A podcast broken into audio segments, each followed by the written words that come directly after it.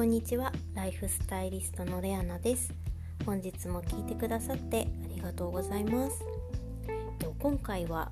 これからの時代どんな性質を持った人が求められ受け入れられ必要とされるのかというお話をしていきたいと思います。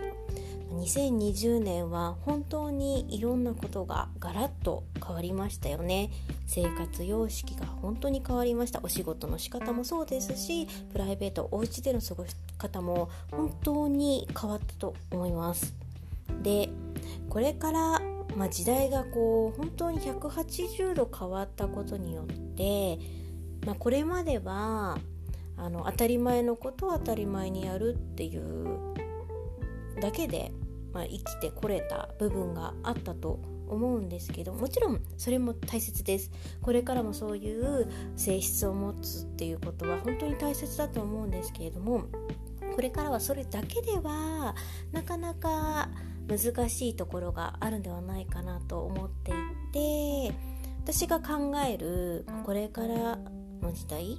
こういう性質を持った人が、まあ、必要求められるかなと、まあ、常に考えてるんですけどもは、えーと、柔軟性のある人。柔軟性っていうと、まあ、柔らかいっていうところに結びつく人が多いと思うんですけれども本当にまさにそうでこれからは本当に当たり前のことを当たり前にやっているだけではなかなか生きていくことができない時代になってきています。まあ、実感してる方もいっぱいいらっしゃると思うんですけれども、まあ、柔軟性があるっていうところで言えば、まあ、お仕事であれば起点が利く。あとは自分の意見だけではなく他の人の意見もきちんと尊重できる。あとは、まあ、創造性がある、まあ、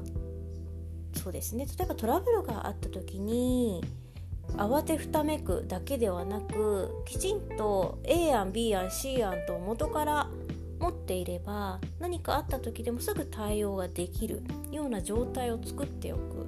っていう、まあ、本当にいろんなことに対応できる柔軟性頭思考もそうですし、まあ、動きですね。行動力もそうなんですけどもそういう性質を持った人が、まあ、これからは本当に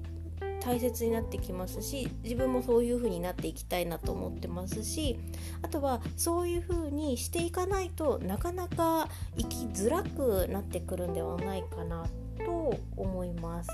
でこの柔軟性を持つっていうところはまあどうしたらいいのかというお話をしていくとまずは、まあ、本当にあのいろんな考え方を受け入れるっていうところから始めていくと徐々に自分自身が変わっていくのではないでしょうか。あの意見、まあ、人の考え方って本当にたくさんあって自分一人だけの考え方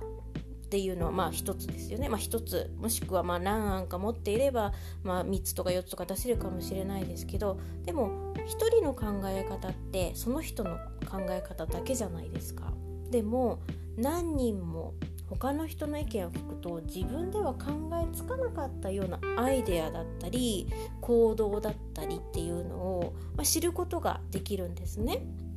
で、まあ、その人の意見を聞く拒否しないまずは受け入れてみるっていうだけでもいろんなこう対応できる力っていうのが備わってきます、まあ、力が備わるというか知識が増えていくというところですかね。でそうすることによって、まあ、自分の中でもこうアイデア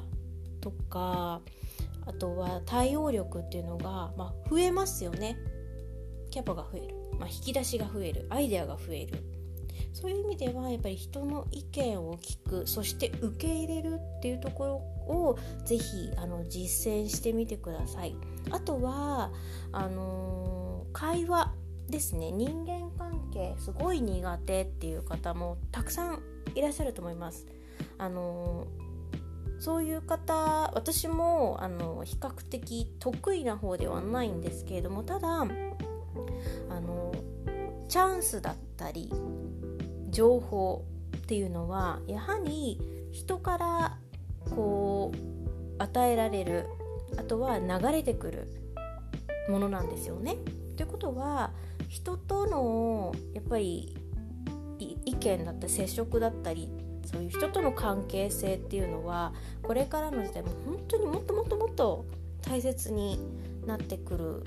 はずなので本当に人間関係苦手っていうだけで過ごしてはいられなくなってしまう、まあ、情報もどんどんどんどん速いスピードで流れてますよね。今までいいと思ってたものが明日次の日になってたらもうダメになってたとかどんどんどんどんそういう風に情報もそうですしもう本当に鮮度が情報もそうですけど命になってくるのでそういうところってやっぱり人とどれだけ質のいい人ですね人との関係がどれだけ質がいいものを持っているかっていうところにもつながってくるのでそのためにはやはり人間関係の構築でやはりしっかりとこうつながれるような